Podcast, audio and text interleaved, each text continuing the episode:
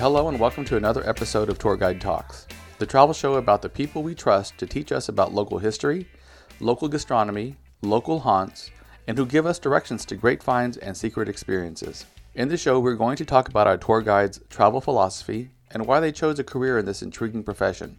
With this show, there is no need to write anything down. We will leave links in the show notes so you can reference the places that are discussed. Enjoy the show, and thank you for coming along for this Tour Guide Talk. As a side show note, Tour Guide Talks was born during the covid nineteen pandemic. In order to be a responsible talk show, recording has been done over phone lines, Wi-Fi connections, or over video conferencing.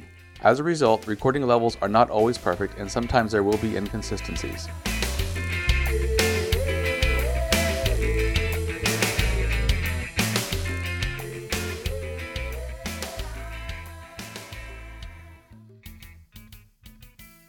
Hello everyone, this is Alvaro with Tour Guide Talks, and I'm so excited because this is the first episode of this new podcast. And while I was doing research to find out who was going to be my first guest, I was lucky enough to come upon this tour guide by the name of Laura here in Barcelona. And Laura, she's been giving tours for at least eight years. She is licensed by the government of Catalunya, which means she's an official guide. So we have official and unofficial guides, and we'll get into that during this talk. She has taught at the University of Girona, about an hour's north of Barcelona, teaching tour guiding.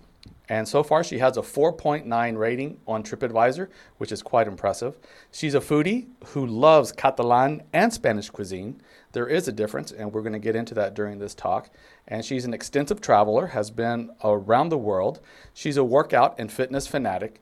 And the most exciting news is that she's about to be a mother for the first time to a little girl. So welcome to the show, Laura.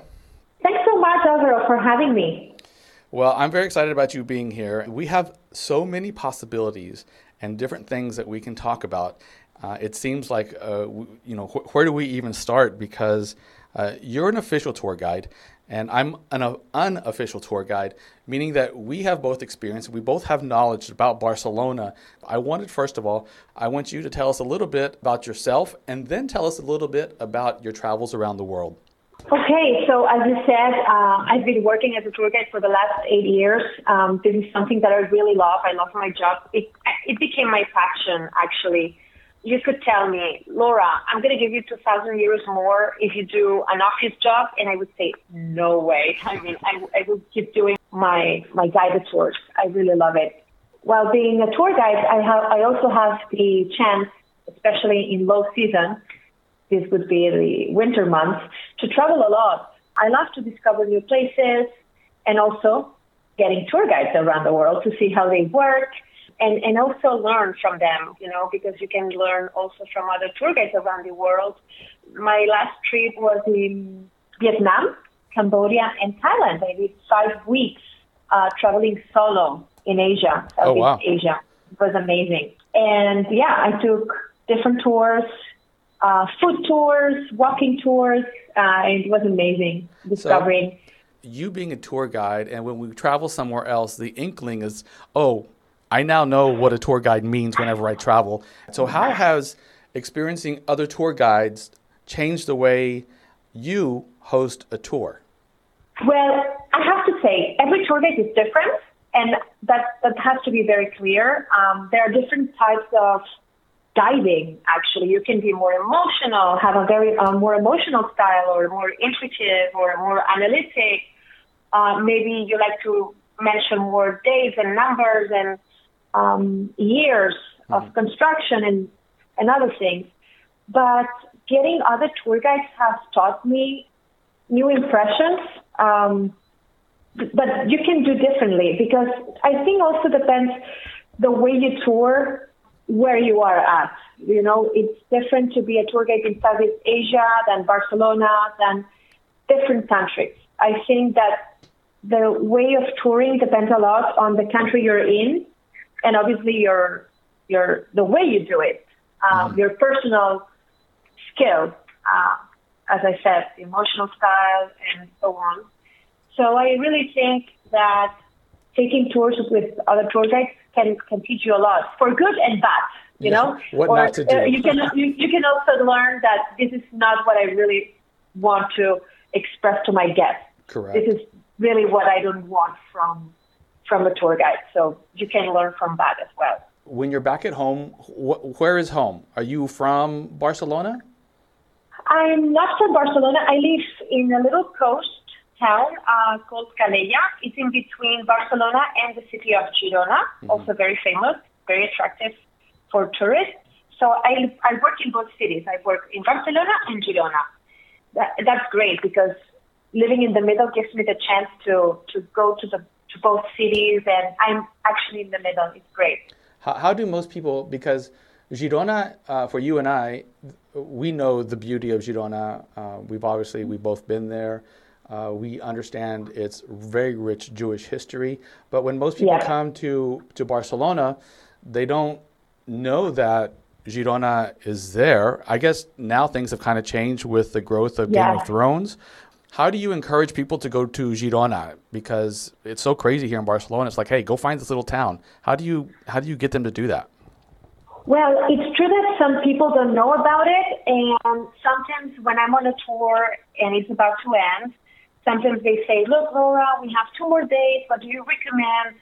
And I always, it, the name of Girona always comes out of my mouth because I really, I'm really proud of Girona. I I studied my, my degree there, my master, a city that I really love, and it's amazing. So I always recommend it. But other people, they that straight away, they tell me, we want to be with you in Barcelona, but also we want to do a tour in Girona. So sometimes I combine the Dalí tour and Girona, Dalí in the morning, and then we go to Girona in the afternoon with a lunch break in between. And sometimes we just go to Girona. And most of the visitors that go to Girona are staying in Barcelona. And I meet them in Girona. They come with a high-speed train. I bought them the ticket. I do all the organization of the tour. And especially people that are already know from Girona, especially it's because of Game of Thrones, or because it's a Jewish heritage. So maybe they have Jewish background, they know about it, they read about it, and they definitely want to come and see. So you mentioned Girona. Something in that, going to Girona, you mentioned uh, Dalí or Figueres. Can yeah. you tell us a little bit about uh, the connection and why people should go see it? Oh, Salvador Dalí was amazing. I, I'm a big fan of this artist who happened to be a painter. Well, he did a lot of things. He wrote books. He well was a was a character. Also, was a showman. Um, he lived in the United States for a long, long time, especially during the Second World War. Well, I recommend visiting the Dalí Museum, especially for one thing, because this was his biggest and last surrealist production that he ever made. It's not a museum that was made by somebody. It's a museum that was designed by Dalí.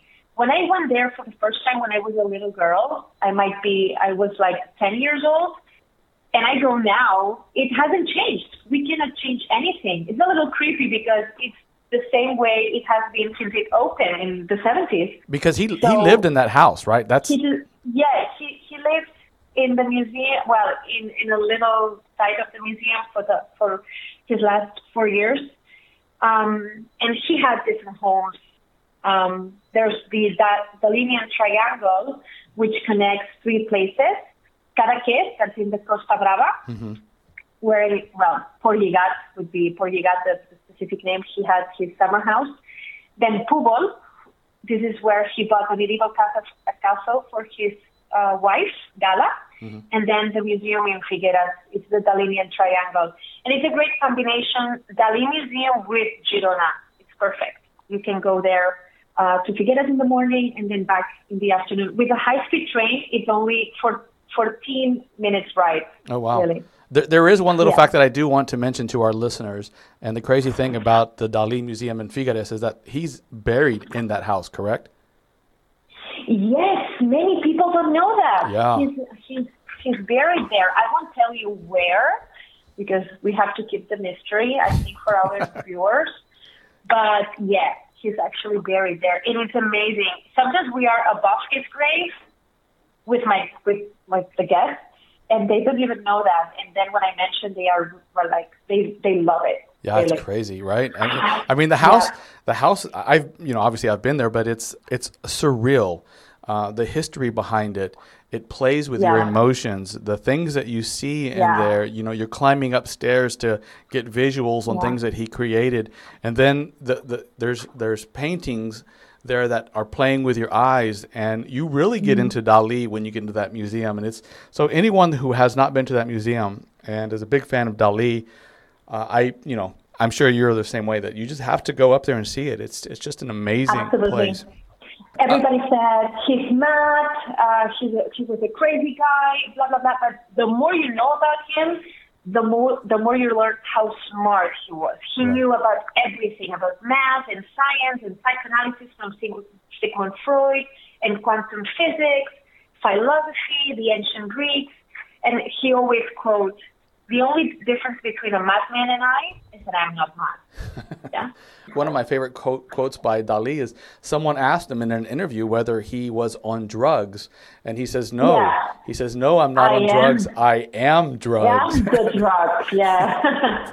uh, that, yeah, absolutely true. It's yeah. so great. Okay, so back to Barcelona. Let's uh, talk about Barcelona a little bit. Uh, like I mentioned in the beginning of this, there's so many things we can talk about. Uh, where do you even want to start with Barcelona? Um, we could talk food, we could talk art, we could talk Gaudí, we could talk Picasso, we could talk about the Gothic, we could talk about bike tours, we can talk about sculpture and street art. What is your favorite part of Barcelona that you like to talk about first? Well, let me tell you something, Alvaro, and this is some, this, this is the reason why I love Barcelona so much. It has so much to offer that being a tour guide in this city is amazing because you can do a lot of things. You get never bored. For instance, you can do you can discover the, the old town, which is amazing, that it goes back from the first century when it was founded by the Romans to the fifteenth century. Then they demolished the walls, and we have the big extension of land called Eixample, the new Barcelona, mm-hmm. uh, where you can find the most beautiful modernist homes designed by Gaudí and other great architects such as Lluís Domènech i Montaner, Puig i Cadafalch, because we always talk about Gaudí and he's the main star. We mm-hmm. we cannot, uh, I mean, that's for sure. But we have many other architects and many other buildings. Like, for instance, one of my favorite places also is, besides Sagrada Familia, obviously, is the Hospital Sant Pau. Mm-hmm. And that's a hidden gem. Not many people know about it. And when I take my clients to there, they are really impressed. Because but, it too said, is a it, it too is a UNESCO yeah. uh, heritage site, isn't it? It is a UNESCO heritage site, and it's unbelievable. And sometimes people tell me, "Laura, I'm so glad that you took us here. We would never have discovered this place without you." And it's it's it's amazing. Palabra Música Catalana as well, from the same architect. Right. Um, that's well, more well known, uh, but it's it's also a UNESCO site. Barcelona has the mountain, has the Olympic uh, ring.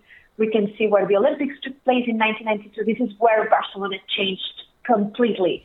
We always talk about the before and an after the Olympic Games. nineteen ninety-two for our listeners that don't know that year. nineteen ninety-two, yeah. Before the Olympic Games. To put that in perspective and to understand how big we are talking, before the Olympics, Barcelona was receiving about one point five million visitors. Today, we're getting, well, not really now, right. but since before March, before the pandemic, we were receiving about thirty million people a year. Yeah, that's that's unbelievable. And thirty I, million. So it's really a big change. So yeah. for our listeners, uh, I'm, I'm going to leave this timestamp on here because I think it is significant.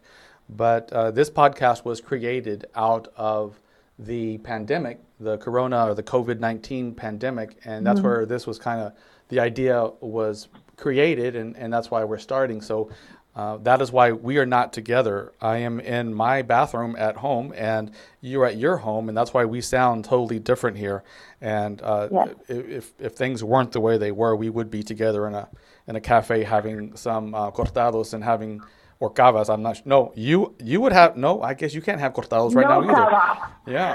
So, no but uh, I'm going to leave the tam- the timestamp on there so that people realize that this was uh, recorded during the, the pandemic. But either way, the numbers are impressive. And uh, right now, it's very strange uh, to be in this city without it being, you know, full of people. And, and I guess that's kind of a two-sided coin, right? Because sometimes uh, as we live in Barcelona, the tourism can become a little bit Overwhelming. Overwhelming, but now there's yes. it's quiet. It's strange. Yeah, it's really strange.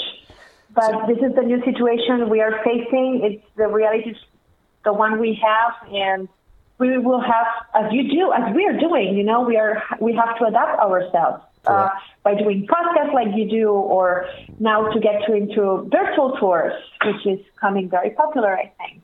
Yeah, it's I not the same that. experience, obviously, but at least it brings a little taste of what you can experience in the future. So tell me, what type of tours do you host here in Barcelona?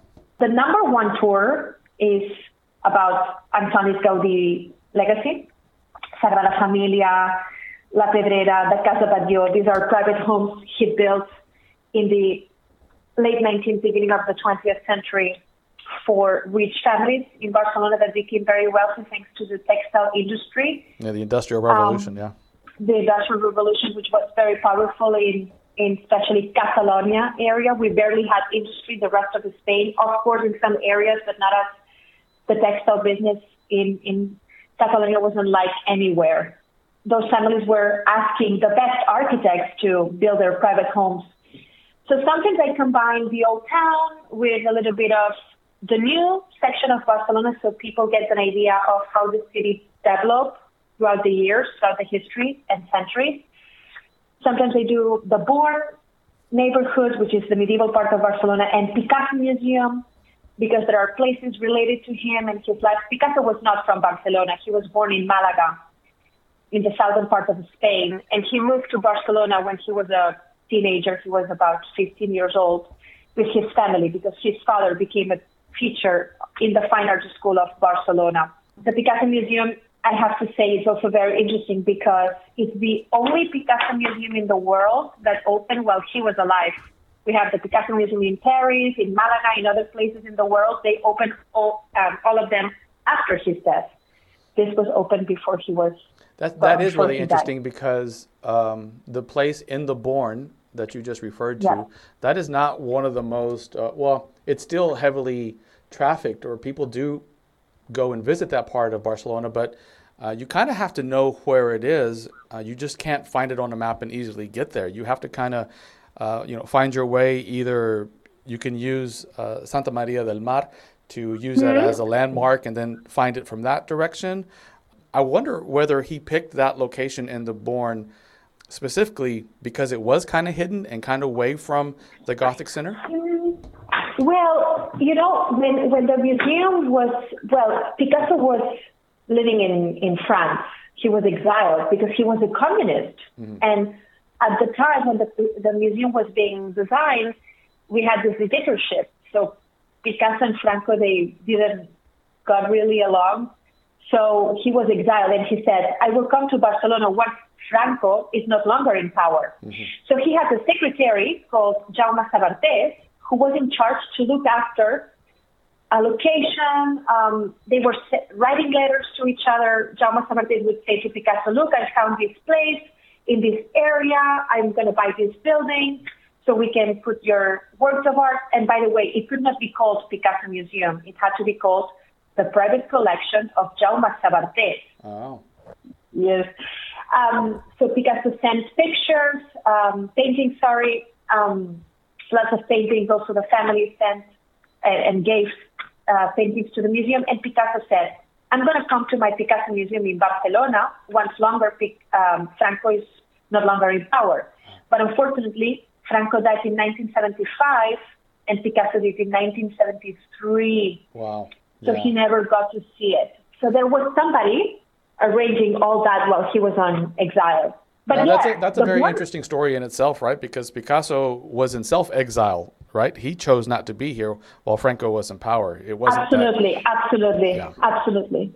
Yeah, because he didn't. Uh, uh, most people didn't. And the Spanish Civil War is a whole different, not only podcast, but a whole different episode and series of different shows that you could do just on the Spanish Civil War. But it's complicated, and these are the types of things that happen to not just Picasso, but just Spain in general. You had cousins yeah. against cousins and brothers against brothers. And I think that's consistent with every country that has a civil war. Uh, so it mm-hmm. was a very difficult time. And, you know, we understand that absolutely opposed to what Franco was doing. The other uh, sculpture in Plaza Nova, which is by Picasso too. Mm-hmm. Uh, that's also a very interesting uh, connection, I think, between Franco and the Spanish Civil War. Very, yeah. Many people had to go and, and be exiled uh, during the, the Spanish Civil War. Um, and many relatives had to go to France, which was the nearest country. Mm-hmm. So, and many people were killed just for having different thoughts. So the Republicans, we will call, yeah? Yeah. No, it, Republicans would be the liberal, liberal side in Spain. Right. Yeah. And uh, I mean, and then, and I guess, and then we can talk about anarchy as well, right? Because the two of them yeah, were a faction. Yeah, anarchist, communist, and anarchist, communist, and anarchists were like on the same side fighting against Franco, and then we had the fascists, what we will call, the more nationalists. You know, it's it's amazing to me. And during my tours, I explain to people uh, about the Spanish Civil War and that it's still a very touchy subject, right? You still find mm-hmm. people that do not like talking about the Spanish Civil War because mm-hmm. the generation that experienced Franco's brutality can remember it, and they don't want to talk about it. You know, whether we even find pieces that make reference to the Spanish Civil War, we don't find very many of them uh, in Spain at all. And uh, outside of the, the Valle de Caídos, so the Valley of the mm-hmm. Fallen, uh, that was in the mm-hmm. news just six months ago when they exhumed his body and moved it to a private location, right? So yeah. um, uh, that history in itself. Do you how, how how much of the Spanish Civil War do you talk about during your tours? Um, I do talk about it um, because it's it's important to mention. It's it's a fact of our past. Very, very important and very recent. Actually, we had forty years of dictatorship. Franco won the war um, in nineteen thirty-nine, but we had him in power until nineteen seventy-five, and then we, we got the the King of Spain. He put the King of Spain in charge. That's why uh, many people did not agree with that, because the King of Spain was chosen by the dictatorship, a previous dictatorship, you know. So I really have to talk and mention about the Spanish Civil War, um, especially because white Catalans think the way they think today also. It's a heritage that we have that made a lot of people having these independentist ideas about Catalonia. So mm-hmm. it's important. This is what many people ask me as well. So why, why don't we get into that? So many yeah, people come... Absolutely. Some, so many people come, uh, like myself. The first time I came to Catalunya, I came to Barcelona, I was expecting for everyone to speak Spanish, and then I realized that nothing Surprise. is written. yeah, not, nothing is written in Spanish here. It's uh, the street signs, uh, you know, the street names uh, are written in Catalan. Which, being Catalan, will bet I'll let you explain it, because you can do a better job than I can. But when most people come here, they're a little bit confused, especially if they come from Latin America, because they're like, well, I'm in Spain. Why am I not seeing everything in Spanish, or Castellano, as they would say here? And uh, so mm-hmm. can you tell me a little bit about the Catalan language and that it's a melting yeah. pot of all these different directions coming into one? Well, it's, it's very interesting. In, we all speak Spanish in the country of Spain. Yeah, but there are certain places where, where they have their own language. For instance, we can talk about Catalonia, so we speak both Catalan and Spanish. Mm-hmm. It's Catalan, it's a Latin language, and it doesn't come from Spanish. It's not a dialect. It, it's, a, it's a language because it has its own grammar, vocabulary, and we are taught in Catalan at school. That's very unique. It's, it's unique anywhere else in Spain. So all the education is in Catalan one hundred percent. Obviously, we do Spanish lessons, mm-hmm. grammar, and literature, but math, science, history is all in Catalan. Then if we go to the Basque Country, you might know that in Bilbao, San Sebastian, Vitoria, they, and all this area, they speak another language as well, which is Basque, Euskera. And they both speak the both languages, Euskera and, and Spanish. We don't know where Euskera comes from. It's one of the oldest languages in Europe. I don't understand a word of what these guys say. Ne- I mean, neither do I. You're not alone. nothing, nothing. I mean, for instance, the, the people that live in Galicia, in the northwest, on the top of Portugal, they speak Galician. And it's very close to Portuguese. And I can understand few things because it comes from Latin, like Italian, Romanian, Portuguese, French, uh, Catalan, you know. But when it comes to Basque, it's very, very unique. To your point, it is a, a Roman uh, or Latin-based language. It's a Roman. Yeah. Sí, absolutely. So, it's a Roman language. Right. So we can get French, uh, Italian, the Portuguese, we can get Catalan, Spanish, and there are certain words that they all share, right? And so yeah. as a non, as a Texan that now lives in Barcelona, I now follow Catalan about forty percent, fifty percent maybe. Mm-hmm. And um, so, the, you know, I, I I knew nothing, but then because I have a Latin language background, I'm able to mm-hmm. pick it up a little bit easier. And so it's the same with Italian, the same with Portuguese. But when I hear uh, the Basques speak, I mean, absolutely, they might as well be Nothing. speaking uh, Russian. It's just so foreign to my ears, it makes no sense. And I guess, what are some of the theories of where that language came from? Well, they don't know, really. They, they, it's, it's isolated. It's an isolated language. It doesn't come from anywhere. Yeah. You know what I mean? Yeah. It has no... It's Latin, well, Catalan, Spanish, these languages come from Latin, has been gradually developed throughout the centuries into different languages, but um, Euskera is an isolated isolated language. It it comes from the Basque Country, so it comes from there. Yeah, from so all uh, yeah. People sí. learn about Catalan and they recognize that there is a language difference, and like you said, it is its own language. It does share some words with Castellano or Spanish, but it is its own language. But people also find out that it is a little more, it, it it goes a little bit deeper, right? Because Catalans, as I've learned living in Barcelona, uh, have mm-hmm. a lot of pride in this distinct tradition and this distinct mm-hmm. cuisine and this distinct way of viewing the world. And, and many times it is not in line with the Spanish government. Uh, I want us to talk a little bit about what's going on in Catalonia and whether you bring it up during your tours, right? Because as tour guides, we want to give an informative tour. We want them to learn both sides. Uh, at least I do. Uh, some uh, gu- guides that I've spoken to are not as as equal.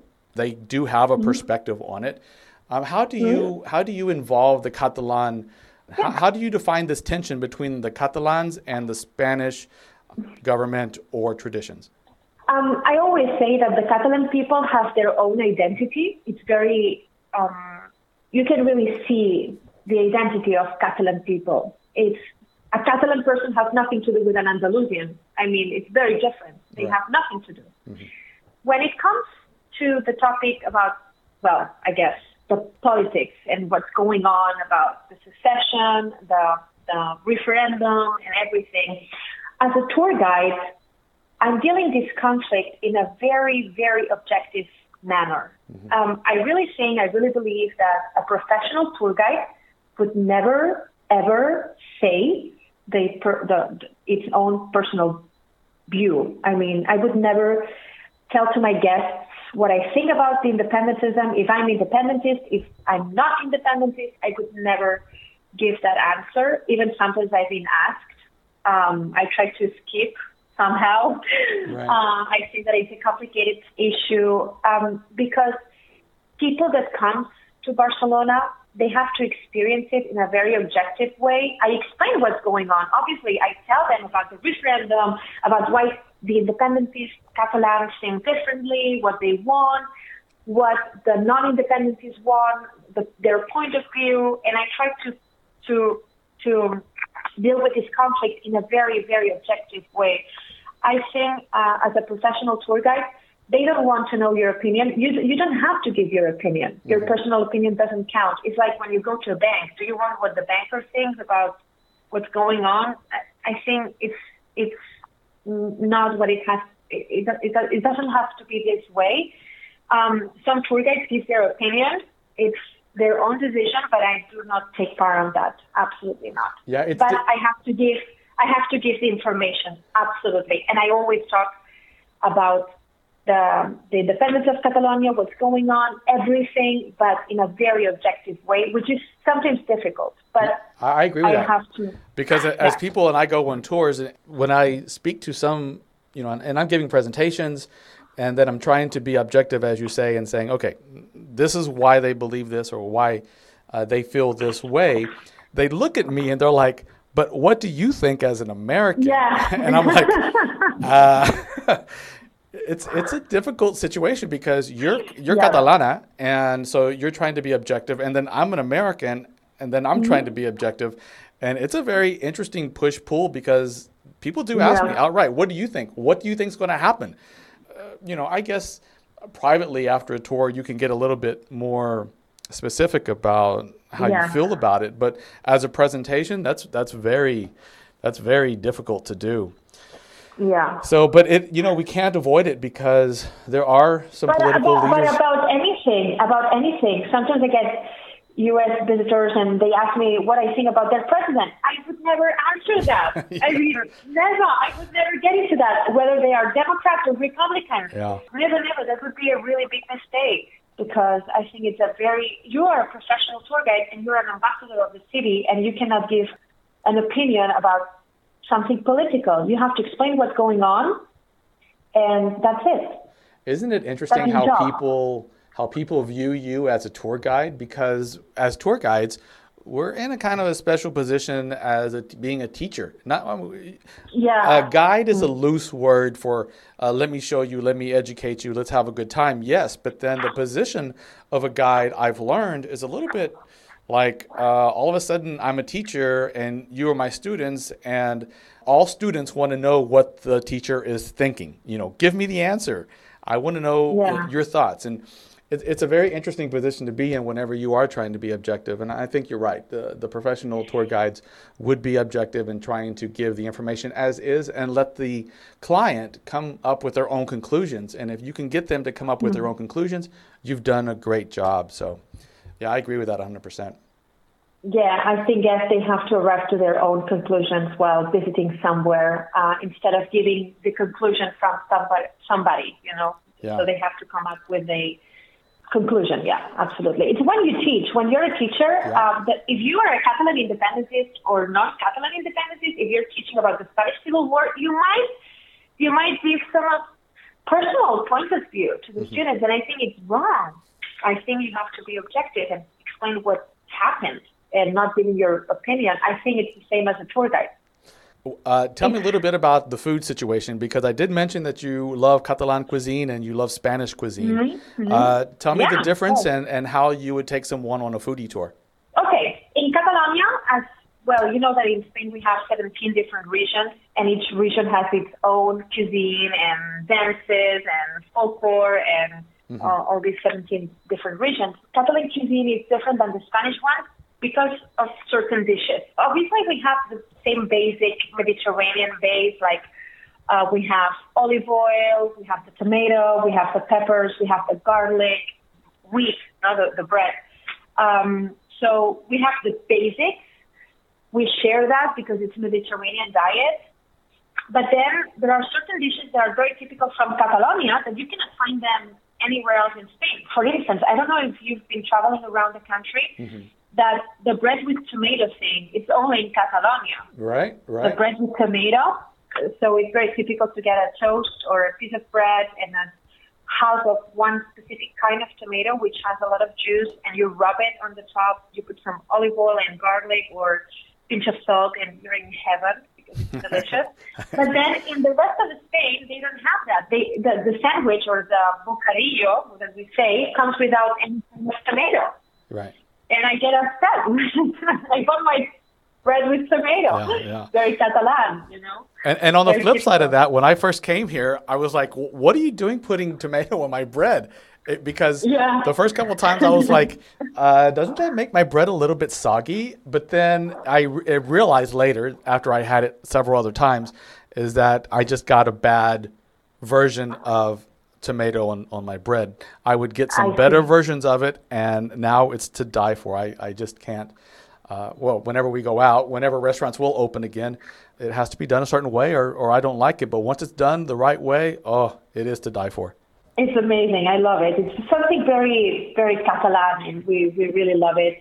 And actually, our breakfast breakfast would be like that: some some bread with tomato, and then we put some cheese on the top or some ham. Um, it's very breakfast. It's salty in our tradition, yeah. in, in all Spain in general. We have a lot of um, fish dishes as well. paella, obviously, but then we have certain dishes that are very typical from the area of Catalonia that you cannot find them easily in the rest of the country. How many of your how many of your clients understand or know who Bulli was, and do they bring it up, or do they come here because of the influence of such a, a great and famous chef? They don't really mention the Bulli anymore. They know about Serra Nadrià, but mm-hmm. the Bulli is closed right now, but they do know about Celler Can Roca, many of them. And actually, that's in Girona, by the way. It's also, Girona became famous because of the great restaurant that these three brothers have. And um, some people that arrange a tour in Barcelona, maybe they have a booking for Celler Can Roca. Mm-hmm. And uh, yeah, they, they love it. And they know that the cuisine in, in, in the city, in Catalonia, is very rich. It's very rich in, in not rich, it's very important. Yeah. So Catalan cuisine is very, very important. And we have, um, if I'm not wrong, in Catalonia, the highest number of Michelin stars in the whole country. The the highest number of restaurants with um, Michelin stars. Yeah. No, I, I in, Cata- in Catalonia in general. You do have people that come specifically for the Catalan cuisine, and it's impressive Absolutely. what what it's done uh, around the world. And of course, having some famous chefs from here uh, doesn't doesn't hurt. And kudos to you for continuing these food tours. Uh, it is important that people come, know the differences, and to know where to go, which is of course very important because you don't want to go to a bad spot, right? Where would you, if someone were to come to Barcelona, where would you tell them not to go? Okay, that's a good question. Well, um, it might surprise you. I always tell them not to go to La Rambla. I was going to say the same thing. yeah. um, I always tell them, okay, if you have an hour, go and walk a little bit just to see the famous boulevard. Yeah. But if you go instead down the water, if you go upwards, Mm-hmm. La Rambla of Catalonia, which is from Plaza de Catalunya towards the north, so towards the mountain, it's way nicer, it's way more local atmosphere, yeah. um, it's plenty of shops, plenty of restaurants, and they might find themselves in a more local ambience, which La Rambla is more touristy. Right. And of course they have to go, and of course they have to see the market, La, La Boqueria, but then I also recommend other markets that are not so well known, Um, and they compare them and they love them. Uh, Boqueria is a must-see. Yeah. Sometimes it's overwhelming because it's so crowded. But I, I think it's important to see La Boqueria, for instance. And it's in La Rambla, so you have to go through La Rambla to see it. But um, there are certain places in Barcelona that even though they are too touristy, they have to see them at least a little bit just to make sure you've been there. Wouldn't yeah. you go to the Fontana di Trevi in Rome? And you know that it's going to be packed and full of people and crowded, but you will go because it's a it's a sightseeing, it's a, an icon of the city. So La Rambla, I, I sometimes I say to them, do not eat in La Rambla. Uh, absolutely or not. Be careful, be careful with the tourist traps and all those things. Have a little walk, go down to the Statue of Columbus, but do not spend much time in there. There are other places that are worth. Um, better than La Rambla. Yeah, I, I would agree. I would agree with that one hundred percent. You know, you do have to go to the Boqueria. Uh, I think the Boqueria is there, so th- there's so much eye candy there. If you want to take some great photos of fish that are yeah. still moving, uh, vegetables, and the brightness of the fruits that they have there, uh, sh- local chefs go to it to pick food. I mean, it's it's worth seeing. But Absolutely. then, but but like you said, every place has a tourist trap. And for me, La Rambla is that place. And and you're right. It's a great place to people walk and to or to people watch and take a stroll down. But uh, be there. Don't spend crazy amounts of time there. Do not eat at a restaurant there and then go somewhere else. I, I couldn't agree with more. Just a little walk and then go somewhere else. Absolutely agree. With uh, with that being said, this is going to be your last question. And uh, I by the way, I've loved this conversation. It's so much fun. Tell Thank us you. a little secret that people don't know coming to Barcelona and that they should go see in the city. Uh, Girona and Figueres, I understand, uh, but those are almost day tours. What's a little secret that most people don't know about and they should go experience here in Barcelona? You mean in the outskirts of the city? No, no, I mean in Barcelona. In- like, tell us a little something that someone doesn't, that only a guide or only a local will know that people should go check out. Okay, there are different neighborhoods that are really fascinating. I love, for instance, the neighborhood of Gracia, which is at the top of um, Paseo de Gracia. Mm-hmm. Um, it's, it's a fascinating neighborhood, and uh, it's very local as well. Um, oh. They have this amazing diversity of different squares in Gracia, very popular, where people love to hang out. There's music, there's terraces, it's, it's beautiful.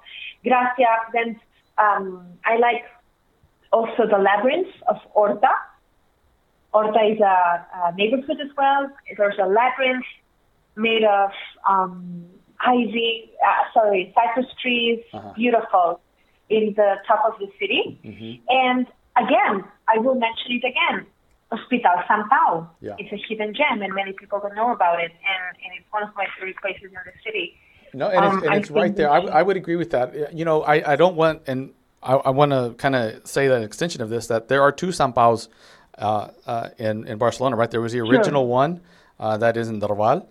Uh, in Draval, that's the first one. That's the first one. And then it got moved up century. to the to the big one, and the big one is just a walk up a Rambla from Sagrada Familia. So, uh, yes, uh, you know, I think we started talking about that in the beginning of this show. Uh, but I, I, I would agree with you. People need to go see that because the architecture uh, is, is amazing and will blow your mind. Just uh, if your mind wasn't blown by Sagrada Familia, you know, take another step up the hill, and uh, your mind gets blown again. It's amazing. Uh, well, thank you so much, Laura, for spending this time with us. I, I cannot tell you uh, the, the immense joy it is to talk to another tour guide and to share ideas and to give some secrets away that most just travel shows won't do. So if you're interested in finding Laura or Laura, you can find her at her website, which is Laura Tours Barcelona. No funny spellings, just Laura Tours Barcelona dot com.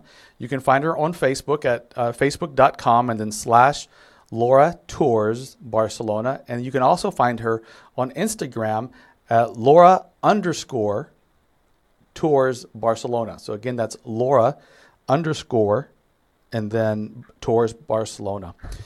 Uh, if people want to get in touch with you, they can get uh, send you an email through your websites, correct? That's correct. Thank you so much. Yes.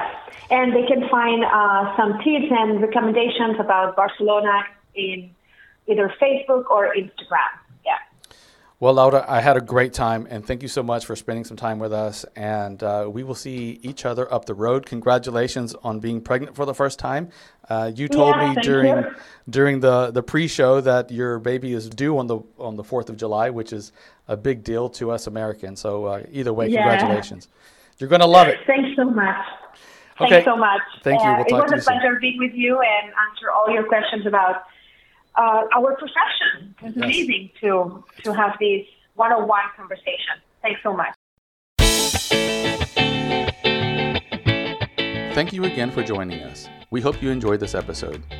You will find the show notes on our website at tourguidetalks, that's with an S, dot com. We will leave a link in the show description. We would love to hear your feedback. You can get in touch with us via our website or on all major social media platforms with the handle at Tour Guide Talks. Make sure to subscribe to the show so you don't miss any secrets or new information on your favorite travel locations. If you have a show idea or know a guide that should be on this show, please be in touch. Thanks again, and please pass the show on to another travel enthusiast. Ciao.